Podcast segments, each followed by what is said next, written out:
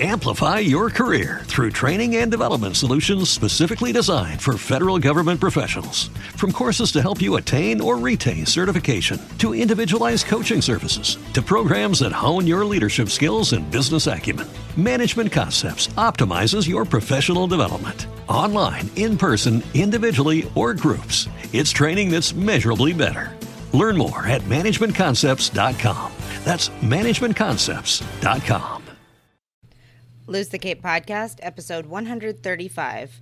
Well, maybe you guys just got out of a long 15 minute um, monologue from me. I don't know. But earlier I recorded a very heartfelt message about um, why we hadn't posted any new episodes in April and what was going on and updates with the show and how great our guest Darren Horne is and all these things. And I left my computer for a few minutes few hours. Sorry, I had to go to a doctor's appointment. And I came back, and alas, it had disappeared. And it's too bad because I think it was one of the better intros that I've given in a long time. Needless to say, let me give you the Cliff Notes version. April completely got away from us, but with good reason. At the end of March, my father, who had who had been um, getting worse and worse uh, after having multiple strokes and so forth, uh, became very ill and passed away on April 5th. So I, um, yeah, I had to take some time to deal with that. I was also running a really big online conference at the same time for the Alliance of Independent Authors, and there were all kinds of things going on. So basically, between conference season and publishing books and launching books and um, trying to deal with my dad's death, uh, we published no episodes in March, April, April. So to those of our loyal fans who came looking for new episodes every week and never saw a new one being launched, I am so very sorry that there was nothing new there. But I have a new uh, empathy and compassion for anyone who has lost a parent. It's a completely different kind of grief than what I experienced when I lost my daughter, and um, it hits me in very strange ways and and weird times. Like today at the doctor's office i went to go see my rheumatologist. I have um, lupus and i've been having a lot of swelling and uh, discomfort in my joints again. And there's a multitude of reasons but i'm really looking into the impact of gluten and dairy. And i was telling him that you know my dad has celiac disease. And then i stopped and i said no my dad had celiac disease. He just passed away. And then of course i lost it because i was like oh my gosh this is yeah. So oh it hits you at different times on weird times and you don't really realize how much how much it hurts until you've been down that road. So for all of you who have lost a parent especially uh, younger than they should have gone. I mean, my dad was 77, which in the grand scheme of things, he lived a good long life, but he started getting really sick when he was 67, which feels really young to me. And his last 10 years of life were not good. And my children have no memories of the man that I had that raised me and so my sisters and I were talking about it, and it's like we finally have the opportunity to grieve the father that we really lost about eight years ago. The first couple of years weren't as bad, even after his first stroke, but there were some definite changes. I mean, the stroke will um, uh, remove some filters, we'll just put it that way. So he wasn't exactly the same man after his first stroke in 2008, but um, he wasn't that different, but these last five years he's been so different. And my kids don't remember my dad, the the man that I knew, and that to me is super sad. So, not trying to depress everybody here today, but if you've recently lost a parent, oh, my heart is so with you. It's hit me so differently than I thought it would. Um, and I just wow my my new mission other than supporting his grieving parents is to make sure that when a friend loses a parent uh, regardless of their age that I at least send a card and text and even flowers and taking a meal and doing all those little things that just help people know that you're thinking about them and caring about them and trying to make life a little bit easier when they are going through the worst of times. So, switching gears rather rapidly, you may have heard us talking about our new uh, Lose the Cape book, the third book, which is an anthology all about entering the years of tweens and teens. Woohoo! And today we have one of our contributors to the book and uh, a, a dad here. So, Darren Horne. We don't interview men very often, so he's one of the coveted few. It was a great interview with him. And we spent the first 15 or so minutes talking about something I had never even thought about before and that is fathers who get postpartum depression. Did you even know that was a thing? I didn't know that was a thing. And listening and talking to Darren was really insightful and really opened my eyes to something I never even thought about. And that was the mental health and well being of my husband after our children were born. So completely different discussion, not to take away at all from the seriousness of postpartum depression for mothers, but certainly something else to consider and something to look at for new fathers as well. And then we rolled into his topic that he he actually works with teens on a regular basis. He um, is you know really works with teens in this challenging world of a new world and society that's so different than the way the world used to be. He has this be your own hero as a motivational tool this is the problem with recording after the kids are home from school. They're part of the recording. But anyway, okay, so my dad, my dad, my children's father is home and it's his birthday, May 2nd. So that's all I'm going to say about this. I know you're going to love the interview with Darren. He's fantastic. Enjoy the show.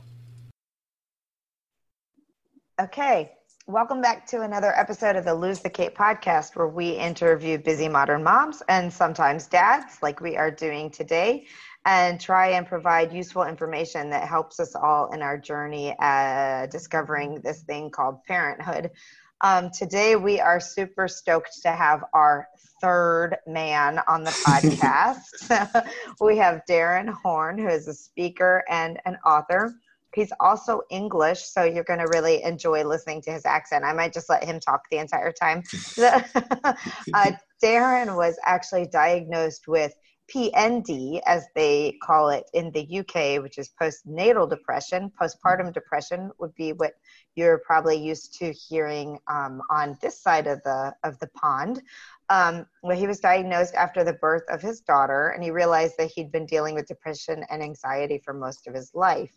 He works with uh, teenagers teaches media, focusing on social media and personal branding. He also runs a martial arts studio that focuses on developing the ability to surf the volcano of emotions that rise when we step out of our comfort zone, which I'm sure we can all um, appreciate.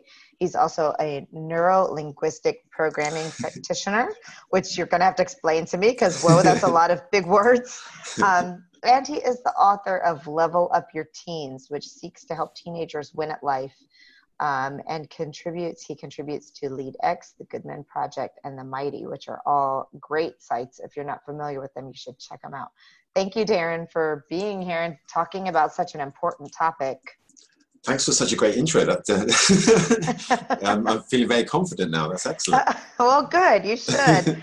no, in, in all seriousness, this is such an interesting thing to me because we hear people talk about postpartum depression in mothers.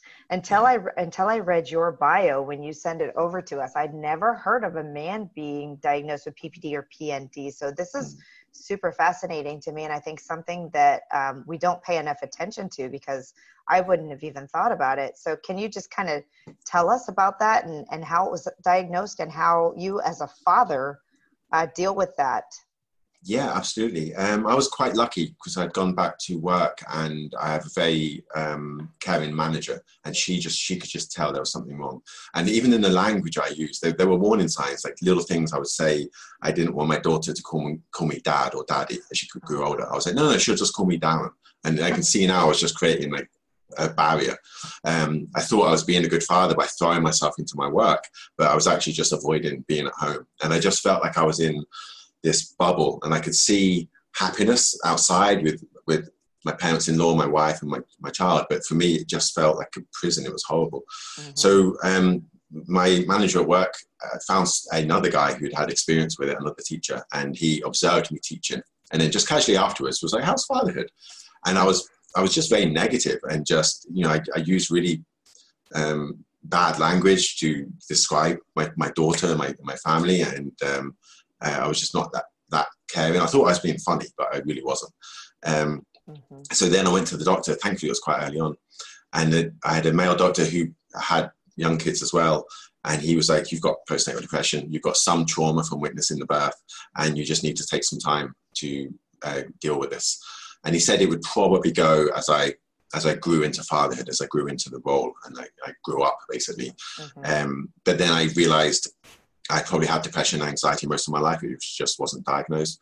And I, I was cocky. I thought I could deal with it. I thought, I was like, you know, I'm very in touch with my emotions. I, you know, I, I, I deal with ego and emotions through martial arts. Um, I'm an intelligent guy. I'll just deal with it. I won't go on antidepressants, um, which was a terrible mistake. So right. I think it was, uh, she was born in January, maybe end of February, I was diagnosed.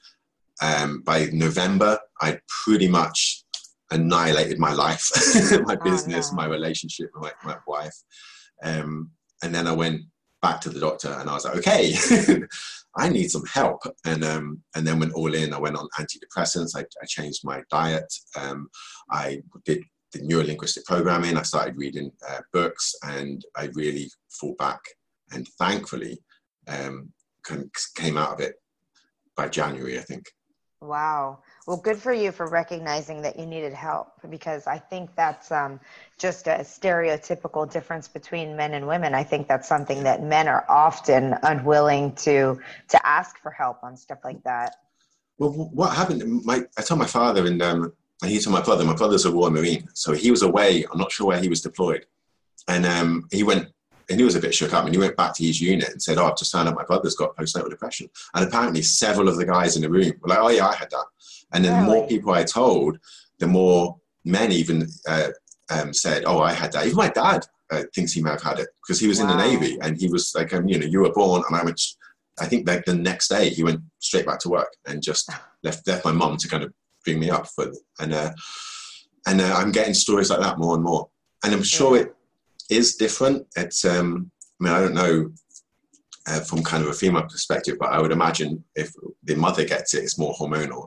Um, mm. I think maybe with a guy, it's, I, I, don't know what it is, but an element of conditioning by education and, and media.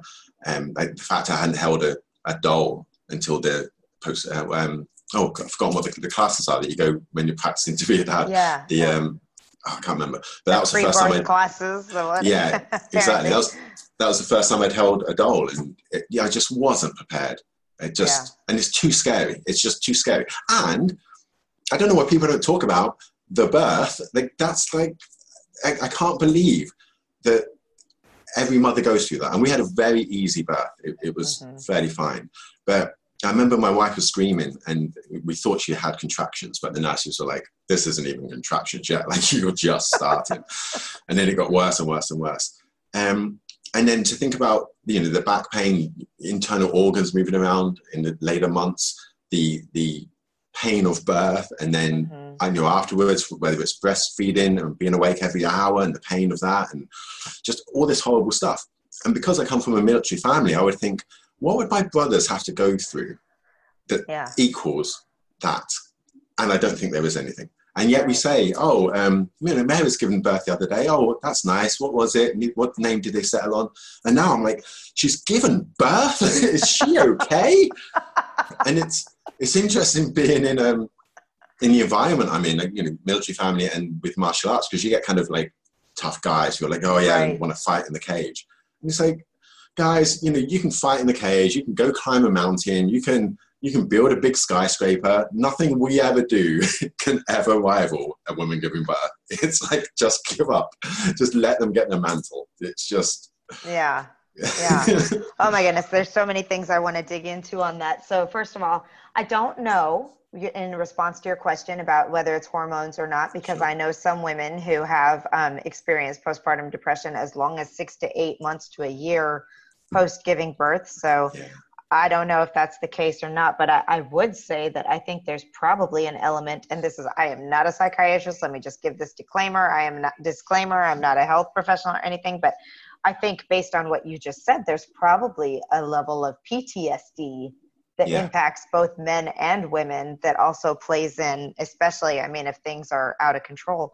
But it's, uh, you said so many interesting things. And I'm curious from a cultural standpoint, like in the US, we have a horrendous issue with um, with not treating mental health the way it yeah, needs yeah. to be treated and with people being afraid to say anything and i'm curious is it that way i mean you just mentioned you're you're from a lot of a family and an environment yeah. with a lot of really men, manly men yet mm-hmm. once you mentioned it people were starting to talk about it how is the mental health um, situation over there in general I, I, think it i'd like to think it's getting better we've got a lot of people speaking out um, even in mm-hmm. kind of celebrities people like stephen fry and there's lots of good authors um, because I work in uh, education, mental health amongst teens is atrocious. It's yeah, it's, here too. They're, they're, coming out of school with low self-esteem. You know, there's anxiety, depression, self-harming, suicide attempts. So it's always been on my radar, and um, and I've always been uh, aware of how damaging that can be, and how if they don't talk about it, mm-hmm. it's going to be even more damaging. So I'm not sure. In, in the circle I'm in, it's okay, and yet I went, I did a, um, like a, it's called a youth mental health first aid course uh, a few weekends ago. And I, I, went to a town in the west of Cumbria, which is much more kind of like a poorer town. And uh, the people there were saying there's much more of a stigma around it still, and you mm-hmm. wouldn't be able to uh, speak so freely. So yeah. I think it just depends where you are. You know, um, in my friendship group are fine. And also I'm very articulate about it. I can, um, so I, I'm happy to you know defend myself or if not that I should have to but I'm happy to talk about it explain it be curious about it but yeah. there is the stigma's there but yeah. it shouldn't be we need to act as though it isn't right well i just want to say congratulations to you for um for not being not letting being a you know quote unquote my air quotes here the manly yeah. man and not talking about it because i think that as more men and women see and teenagers oh my goodness yeah. the more that they're exposed to role models and to other people uh, especially in the oh that could nev- never happen to him or her category yeah. start speaking about it it'll make it better um, i know that i um, well you're probably not very familiar with my story but i had twins that were born super early and one of them passed away two days after they were born and i'd always suffered now now in hindsight i can say I was dealing with a little bit of anxiety and depression my whole life. And then after that event, it just like obviously blew out of the water. Um, and for a long time, I had refused to seek help or to, um, to, you know, be on medication because, you know, I'm not the type of person that needs medication, same as you, right? Yeah, but totally. but within days of our situation, my doctor came in to check on me and I was like, I need I know, I can tell you right now I'm gonna need some help. And he put me on medication and that was the best decision that I ever made. And I stayed on it for five years. In fact, I didn't just I just finally weaned myself off of it this last year because I felt I was ready. But um, I think it's super important for people to realize that medication is not a bad thing. Yes, yeah. there are all kinds of methods and things that you can do to help yourself and blah, blah, blah. Yes, I know the message is about you don't need necessarily need medication, but sometimes you do. So don't yeah. feel ashamed. but the way my the doctor framed it to me, he was like, Do you take uh, vitamins in the morning? I was like, Yeah, I take vitamins and omega 3. He's like, antidepressants are just like a vitamin boost. You're right. just giving your body what it's lacking right now, and exactly. it'll help you. And exactly. Well, well, good for you, and and thank you for talking about it, and thank you for bringing awareness to it. I mean, from a not to make light of a serious situation, but from a kind of joking matter, I can just kind of see your wife saying, "Wait a minute, this is supposed to be my show, and you're stealing it." yeah, absolutely. So I think, I think, Go ahead. Yeah, I was just going to say that um, I, I think it's hard to spot. Like, I get that the the pregnancy, the birth, and the, the you know few months after it is all about the mother and it should be mm-hmm. and the guy does get a little bit um, ignored and I, I, don't yeah and, and I, I, don't have an issue with that because the, the, mother should be the focal point but at the same time it's um, in that shadow you can get lost um, Absolutely. and so it's just worth keeping an eye, keeping an eye on the fathers as well just sometimes I, I agree. And I think, um, I mean, I just said this, but I'll repeat it. It's really important that we talk about it and that it's um, something that people even know because I, I don't think I would have even thought to, to do a mental health check in on, on my husband. Um, and I really should have done better about that, especially, well, you know what? Let me put it this way I couldn't So I think because of where I was, but I think it's important that we as a society realize and understand that it's a possibility and that maybe other people within the inner circle keep an eye out for dads, not yeah. just the moms. Because we have uh, health visitors come in uh, like several times in, in a few months after you, you bring the baby home.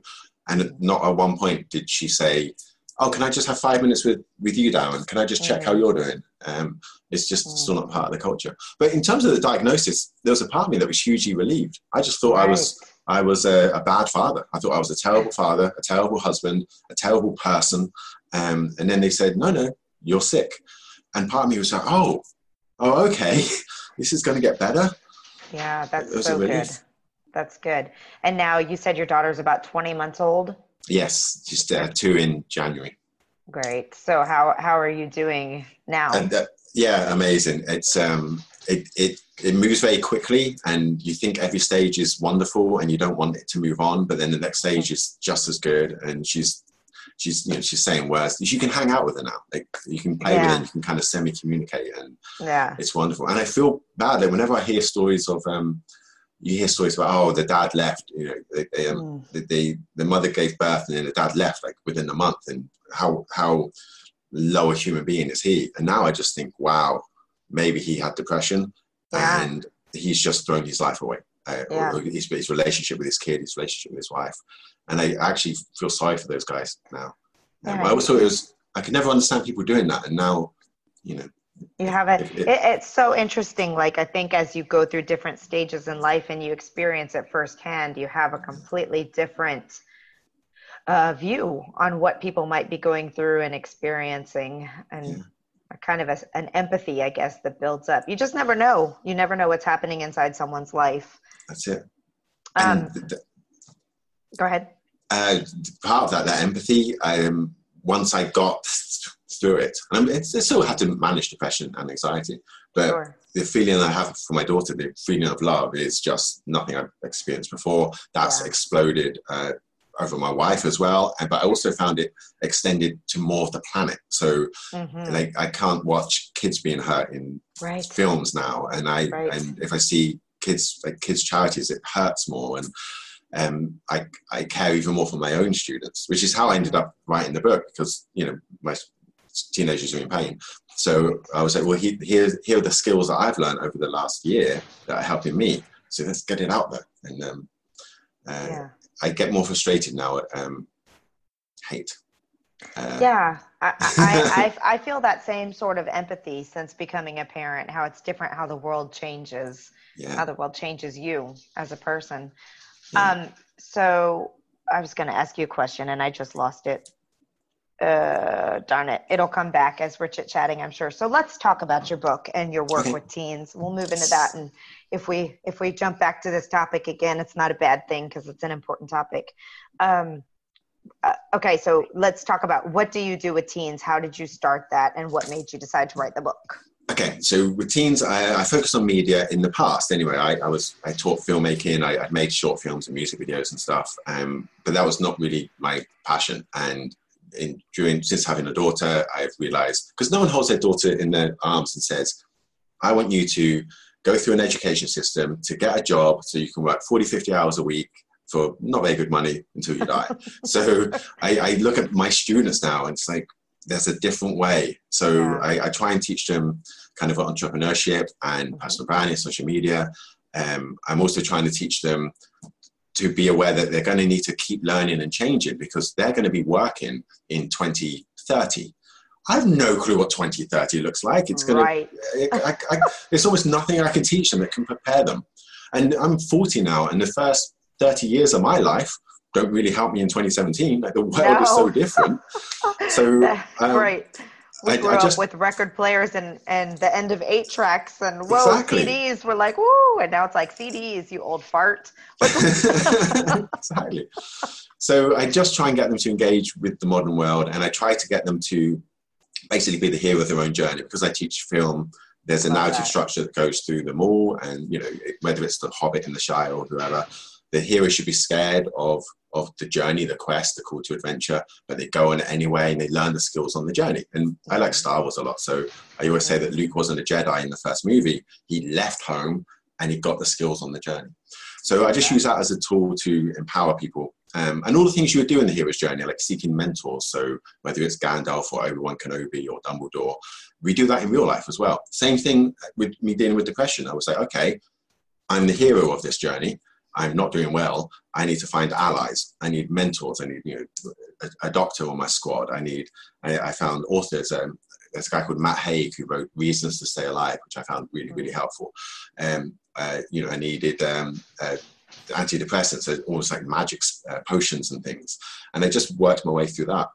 Um, and the, the overall arch of the hero's journey is the thing you desire most is in the cave and where your greatest fear is and you've got to overcome your greatest fear to get the thing you desire. So i just use that as a motivational tools for teenagers um, to hopefully work out who they are and what they want to do yeah. and not which one of their because um, they've got voices in their head basically. They've got their parents influence they've got their, their friends influence and then they've got their influence. And it's like and, and they're, they're so unwilling to make decisions for themselves. Um, does yeah. that make sense? So yeah, perfect, perfect sense. I have a ten-year-old, and um, I am pretty terrified about what the next three to six years are going to bring us. So yeah, totally. but you know, and it's so funny. I think it's really interesting how the world has changed. Just, I mean, in so many different ways, but especially how we approach like how we interact with our teens and doing things with them, and like all he wants in the entire world is to be a YouTuber. Yeah. He loves video games. He wants to do YouTube things. And I, you know, back in when we were growing up, let's compare it to wanting to be an artist, I suppose, because yeah. we obviously didn't have YouTube. You know, people would look at you and be like, that's stupid. You're never going to have a career as an artist. So don't waste your time. Go get yeah. training in something that will. And I feel like we're finally starting to make that shift to realize, you know, like you said, who knows what the world is going to look like in 2030? Exactly. We could have never predicted that it would look like it does now but odds are technology is only going to continue. So you know what? Why not cultivate those types of skills in yeah. them? Set him up so that he's in a safe environment. Watch what he's doing. Let him have his youtube channel. Let him yeah. grow his confidence his skill you know, you never know. He could become DanTDM, which yeah. I don't. If you know who he is, he's a famous YouTuber for video gamers. All the kids with all the moms with ten year old sons are like, yeah. but that, that's exactly right. He could make it, and and at least give them a, the, the, until twenty five to try. You know, right. it, obviously. They've still got time to turn their life around, right? Um, and the skills that you're talking about are transferable, and it, chances are that the future will be much more of this, like video uh, communication. So many jobs now involve presenting to clients or presenting from mm-hmm. stage, uh, talking to an audience. All those communication skills, empathy skills, emotional intelligence, that's the mm-hmm. future, really. Right. Right. Um, and there's jobs going to be created that don't exist yet. So um, all you can do is do, as I'm sure you're doing, is be supportive um, and create a safe environment, as you said, and then see how the world changes. Exactly. And I mean, it's he's not the first kid that didn't like doing math and science homework. So sure. it's not like I'm ruining yeah. his life by by not forcing him to make A's in those areas. But I don't know. It's scary though. And then I have two girls following behind that, and I'm scared of the teenage world for completely different reasons for them. But yeah, still, they they need that kind of confidence and encouragement too. So your book, um, it's level up your teen, right? Yes. Yeah, yeah, yeah, It's well, it's level up your teens, and it's a weird thing that happens with America and the UK. In in my head, it's uh, level up your teens, meaning level up your teen years. So it's kind of targeted at teenagers to uh-huh. to get the most out of their teen years. But in America, you you kind of think of it as aimed at parents, aimed at their teens. Does that make mm-hmm. sense? Yeah. Whereas if I'd call it kind of level up your twenties, nobody would they get confused. So I think I probably got the title wrong. oh, that's all right.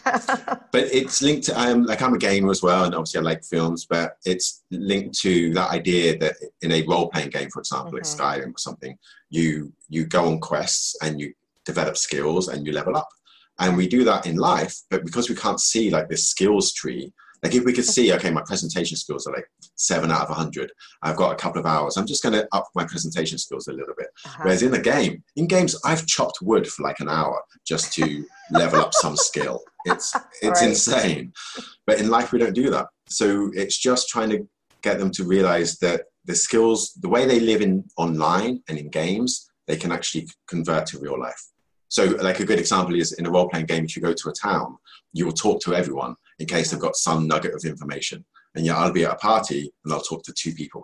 and right. It's it, that's insane. Um, I'll go explore. I'll explore every area of a game, but I won't explore my hometown.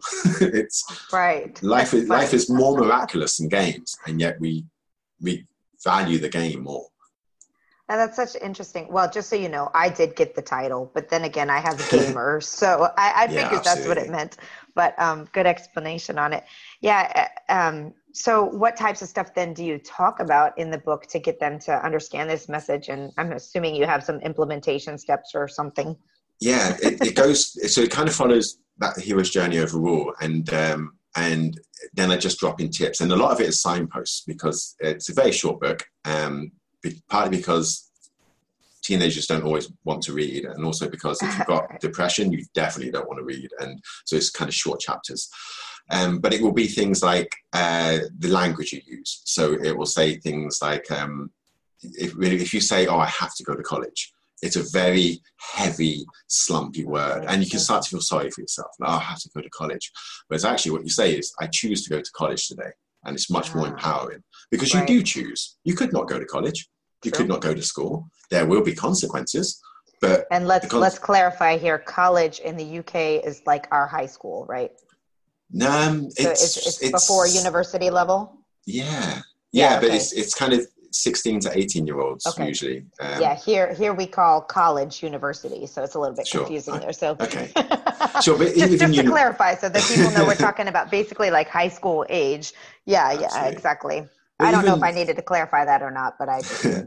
but even with work, you could say, "Oh, I have to go to work," and it, it makes you dislike your life. You certainly right. choose to go to work. If you right. don't go to work, there are consequences. So, but then you just say, "Well, what happens then?" So I don't go to work. Okay, I could probably get away with not going to work for a couple of days without getting into trouble. Eventually, I might right. get fired. And what happens then? Well, then I can't make rent. And what happens then?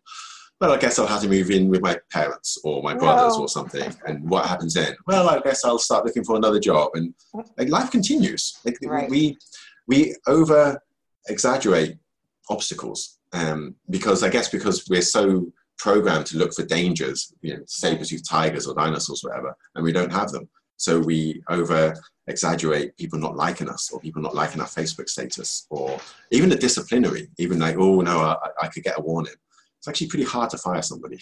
Um, right. So that's one thing. Other things are things like anchors. So if you're going to an interview or you're feeling kind of weak or, or difficulty getting out of bed, what do you wear? Like if you're a, a, hero in a film, if you're in a game, the costume is important.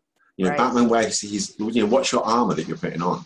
So you know, I've got this thing here, which is mm-hmm. uh, actually an anxiety anchor for me. It makes me feel mm-hmm. kind of like a Spartan warrior or something. So it makes me feel strong. Um, I've Love got it. some. I've got some hand me up boots from my kid brother. Um, he's the Royal Marine, and because he's so confident, you can pick him up and drop him anywhere on the planet. He'll just be like, right, what are we doing? So uh-huh. whenever I'm struggling, I think, I've got my brother's boots on. These boots have got the confidence in, in them. So that bleeds into me. Um, I love it. And down to mindfulness. So um, you know, if you're worrying about the future, it's it's pointless because it's uncontrollable and you get anxious. And most of those things you worry about won't come to pass. You can worry about things that um, you can't do anything about. And if you're locked in the past, you're just regurgitating.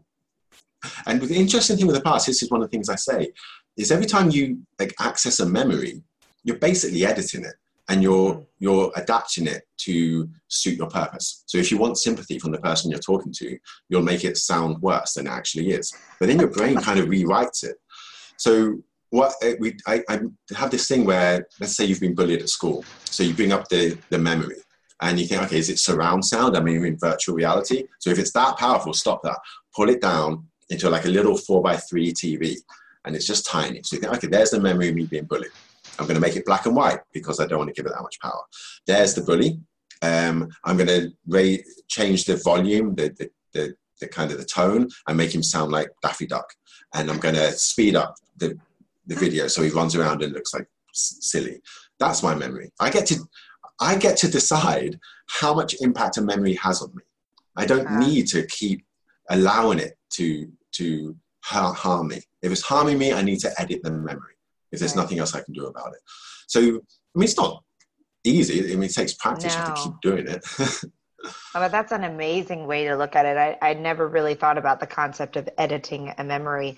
I know um, so many of us get in these traps of being kind of stuck by by memories that hold us from hold us back from doing other things. Yeah. So that's a really cool way to look at it.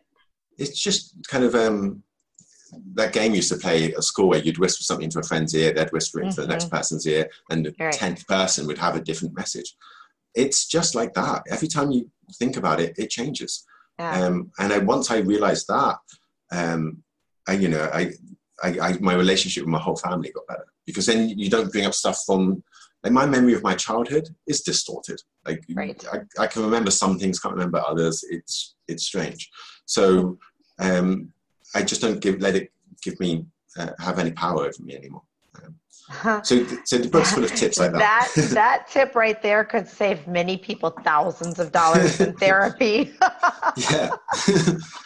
because oh my goodness! It's just seeing it from your point of view, you know. Uh, and there's loads of movies like that where there's a movie called like Rashomon, for example, and they say the same story from like three or four different points of view, and it's just it's just your point of view. Right. Um, That's so interesting. So now, is all of this tied into the uh, neuro linguistic programming? Is that, yeah. is that what's happening there? Yeah, I think a neuro linguistic programming overlaps massively with other therapies like uh, cognitive behavior therapy. Um, it brings in mindfulness and, and, anchoring, and it's just also just just life hacks. So uh, at its basis, it is an understanding that our perception of the world is distorted, and everyone also has their own map of the world. Everyone has their own kind of view of it and reasons for acting the way they do. But most importantly, or most interestingly to me, it's an understanding that the language you use programs our brain, and we can program our brain for success or, or failure. And we can filter in good or bad things. So, for example, I think Tony Robbins says something like this. He gets everyone to look around the room and picture everything that's red and then close their eyes. And he's like, okay, what was red? And people list it off. And he's like, okay, well, keeping your eyes closed, what was blue? And no one can remember anything because they weren't right. filtering in the blue. Right.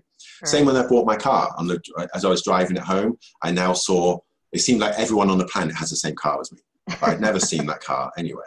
Right. So then you start to filter in the positive things. So where are the good stories? Where are the same thing when I had a child? My my um my wife wasn't full on wanting a child, and then she she got broody, and it was it was it was like a bell going off in her head. She was just like, I need a baby. And I said, oh, okay, I didn't expect this. Um, give me six months to kind of get my head around it. Because the only reason that I only ever saw kids when they were being badly behaved or yelling in restaurants. Right. So they were, right. that was the only way they were on my radar.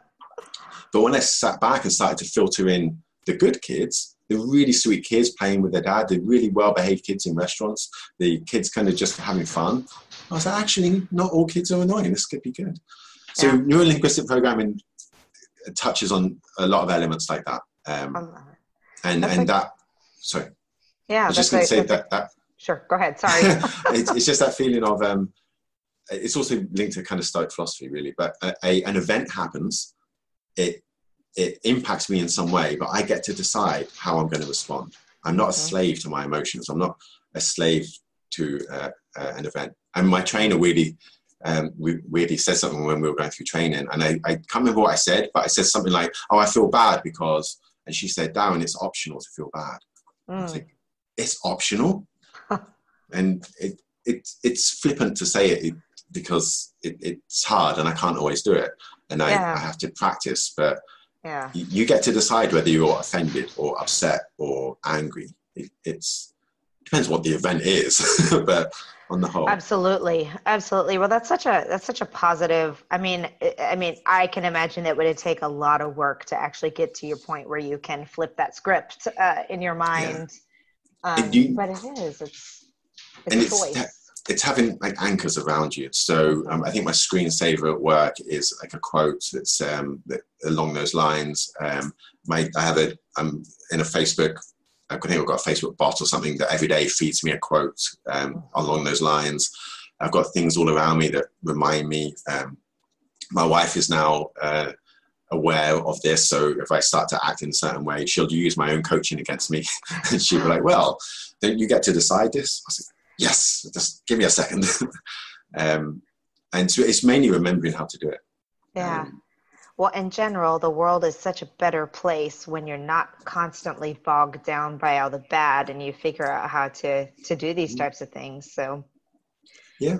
And what a better great group better group of people to teach these kinds of things to than teenagers because they're already so broody anyway. yeah, absolutely.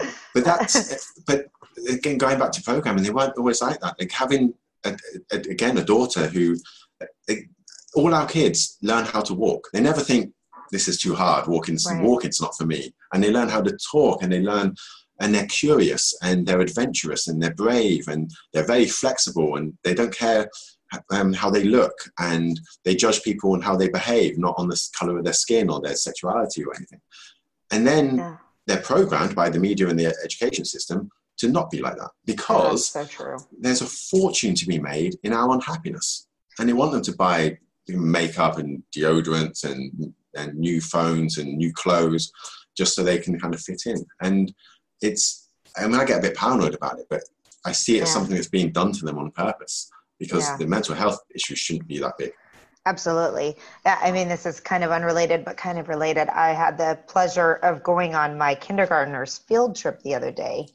And I, I, at one point in time, the thought clearly ran through my head, you know, there's a bunch of just crap going on in the world right now. I was looking around at mm-hmm. these five year olds who it's a very diverse group of kids, all colors, all yeah. ethnicities, all kinds of things. And they're just so like loving and helpful and excited about everything. And I was like, man, what would this world be like if we could yes. somehow all act like kindergartners?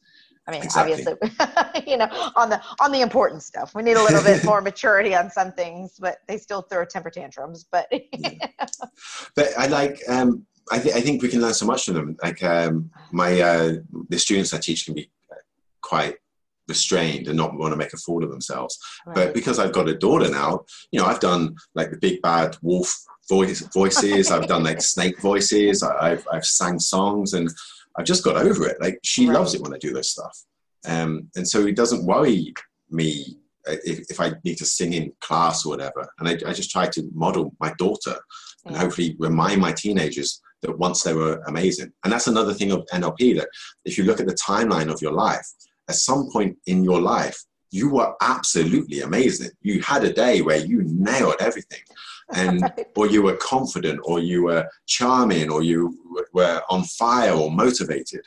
And so you can go back, and all of us at some point, you know, when we were one, didn't have anxiety and depression.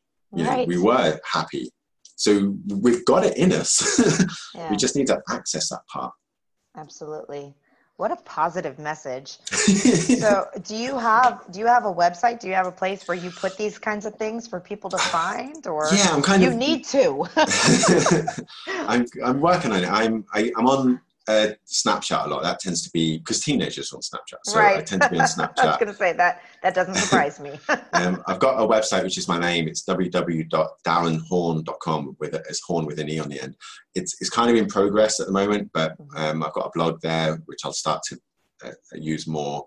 Um, but but anywhere on social media, um, I I, I, talk about depression and anxiety quite a lot. I'm also a big feminist. Uh, I was before I had a daughter, but now I'm like, oh yeah, we need to make the world a safer place for yeah. sure.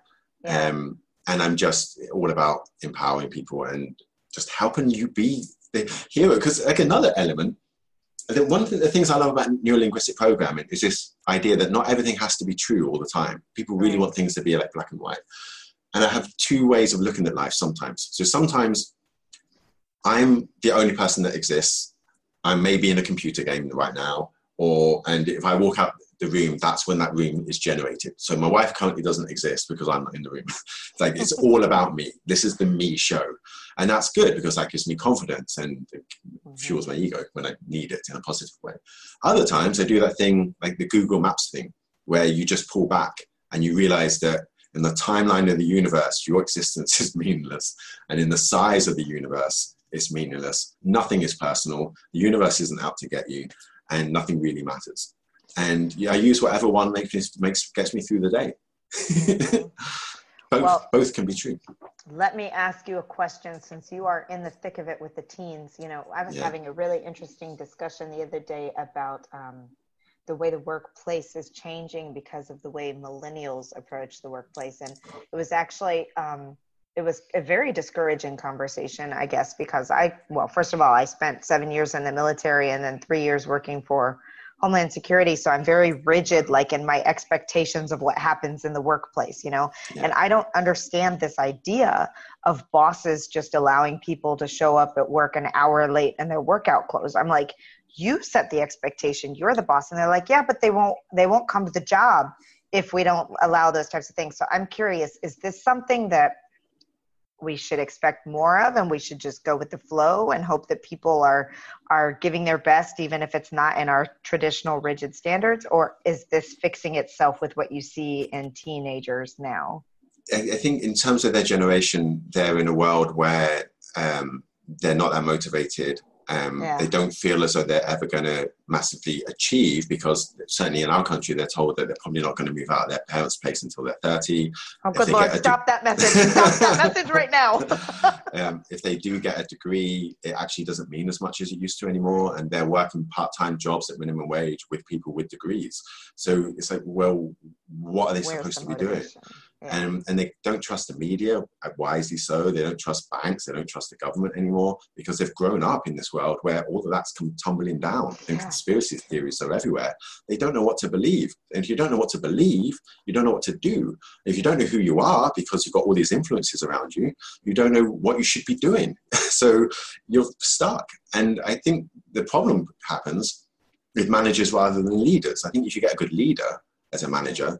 then these millennials want somebody to follow. They, they want someone to um, inspire them, and they they want to keep being uh, valued and they want to keep growing. They want to keep learning. So doing like paying their dues, as we would probably call it, isn't a big thing for them because they can see people their age, even 16, 15, who are earning tons of money, who haven't paid their dues.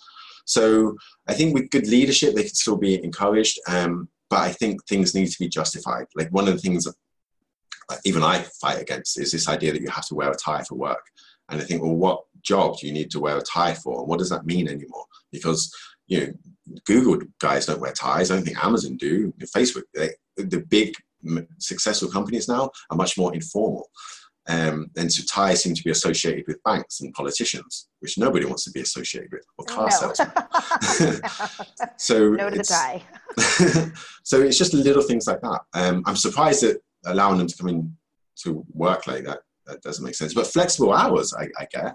Because yeah, life is I get, hard. I, I, get flexible hours. I, have always been a big proponent of that, and I um and one of the things that I always thought we should be able to do more of, if you're disciplined and can do it, is working from home. Yeah, absolutely. Because I know that I could accomplish more in four hours in my home that I could often do in eight hours in the workplace. Yeah but not every, not everybody can but ju- well let me preface that by saying just because not everybody can handle that doesn't mean you should not allow people to do it. Totally.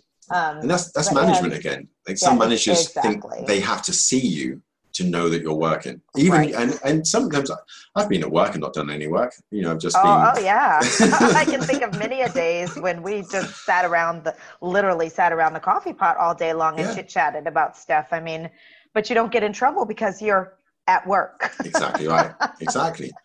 Um, yeah. And it, it, does frustrate me that so many things could be done by video call, even down to, at schools. Uh, in Cumbria, um, the population is quite spread out. It's quite a spread out community, I suppose. So people have to travel. Their parents would have to travel quite far for parents' evening. And I, every time I'm like, why are we making them? Why are we doing this face to face? Just let's just do it by. Skype or something. They, we right. can give them a time. They then don't need to worry about kind of childcare for their brothers and sisters or getting in for work or dinner. They can just quickly log on for 20 minutes, have a chat, and it's done. Same with advice evenings at, at schools, or, or for college or for university. We could just do a webinar. I could just right. be like, I'm the media lecturer. Any questions? Send them my way. But they want everyone to come into the place. And people don't have time for that more, anymore. Like uh, money's worth less, bills are more are higher. Everyone's doing overtime. Everyone's tired and struggling. So we, we need to be using technology to simplify our lives to give us a chance of of winning. I I agree with you completely. And boy, we took that conversation in a completely different way. But I was just kind of curious about your insight into the teenage mind and what I can anticipate with my children. And um, they will not be living with me till they're 30. God help me. But that's why I'm setting my son up as a YouTuber now so that he'll be fully financially independent by the time he's 18. and it's just the bravery. Uh, like a lot of the, they, they'll say things that are based on, on, no fact whatsoever. So they'll say, I can't go to university because I can't afford it. And I say, well, how much does it cost? They're like, I don't know, like thousands. Or they'll say, I can't go traveling because I can't afford it. I'm like, well, how much does it cost? Like, oh, I don't know, loads.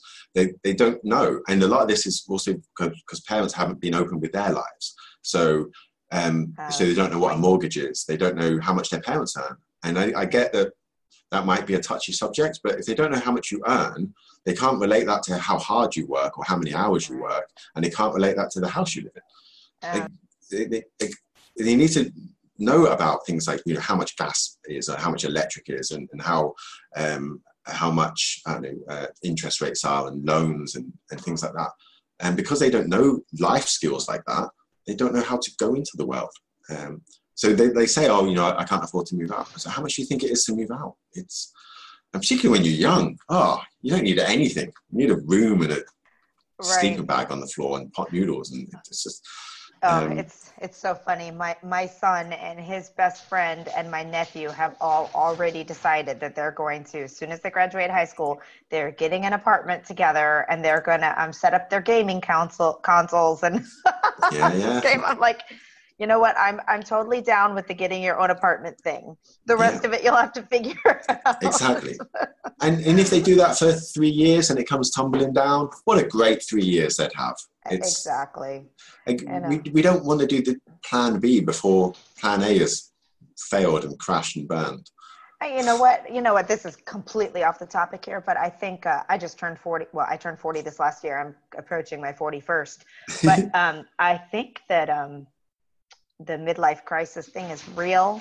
And i think allowing our kids to do things like that because i grew up in the pressure it was you graduated high school you went to college you started working and there was no you know that's just the way it was. I, I would give anything to have a few more years of just kind of figuring out the world in yeah. there someplace.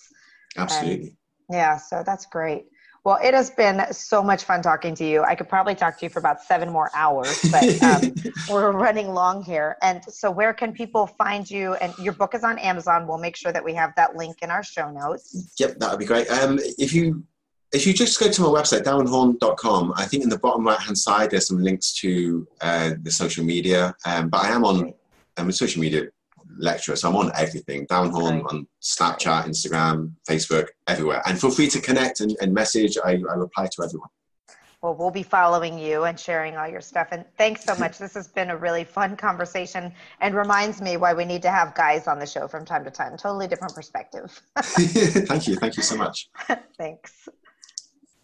Lucky Land Casino asking people what's the weirdest place you've gotten lucky? Lucky? In line at the deli, I guess? Aha, in my dentist's office.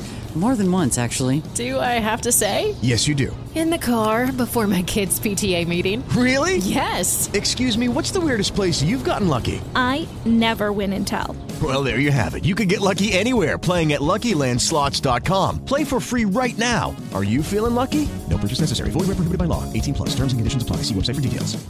Lucky Land Casino asking people what's the weirdest place you've gotten lucky? Lucky? In line at the deli, I guess? Aha, in my dentist's office. More than once, actually. Do I have to say? Yes, you do. In the car before my kids' PTA meeting. Really? Yes. Excuse me, what's the weirdest place you've gotten lucky? I never win and tell. Well, there you have it. You can get lucky anywhere playing at LuckyLandSlots.com. Play for free right now. Are you feeling lucky? No purchase necessary. Void where prohibited by law. 18 plus. Terms and conditions apply. See website for details.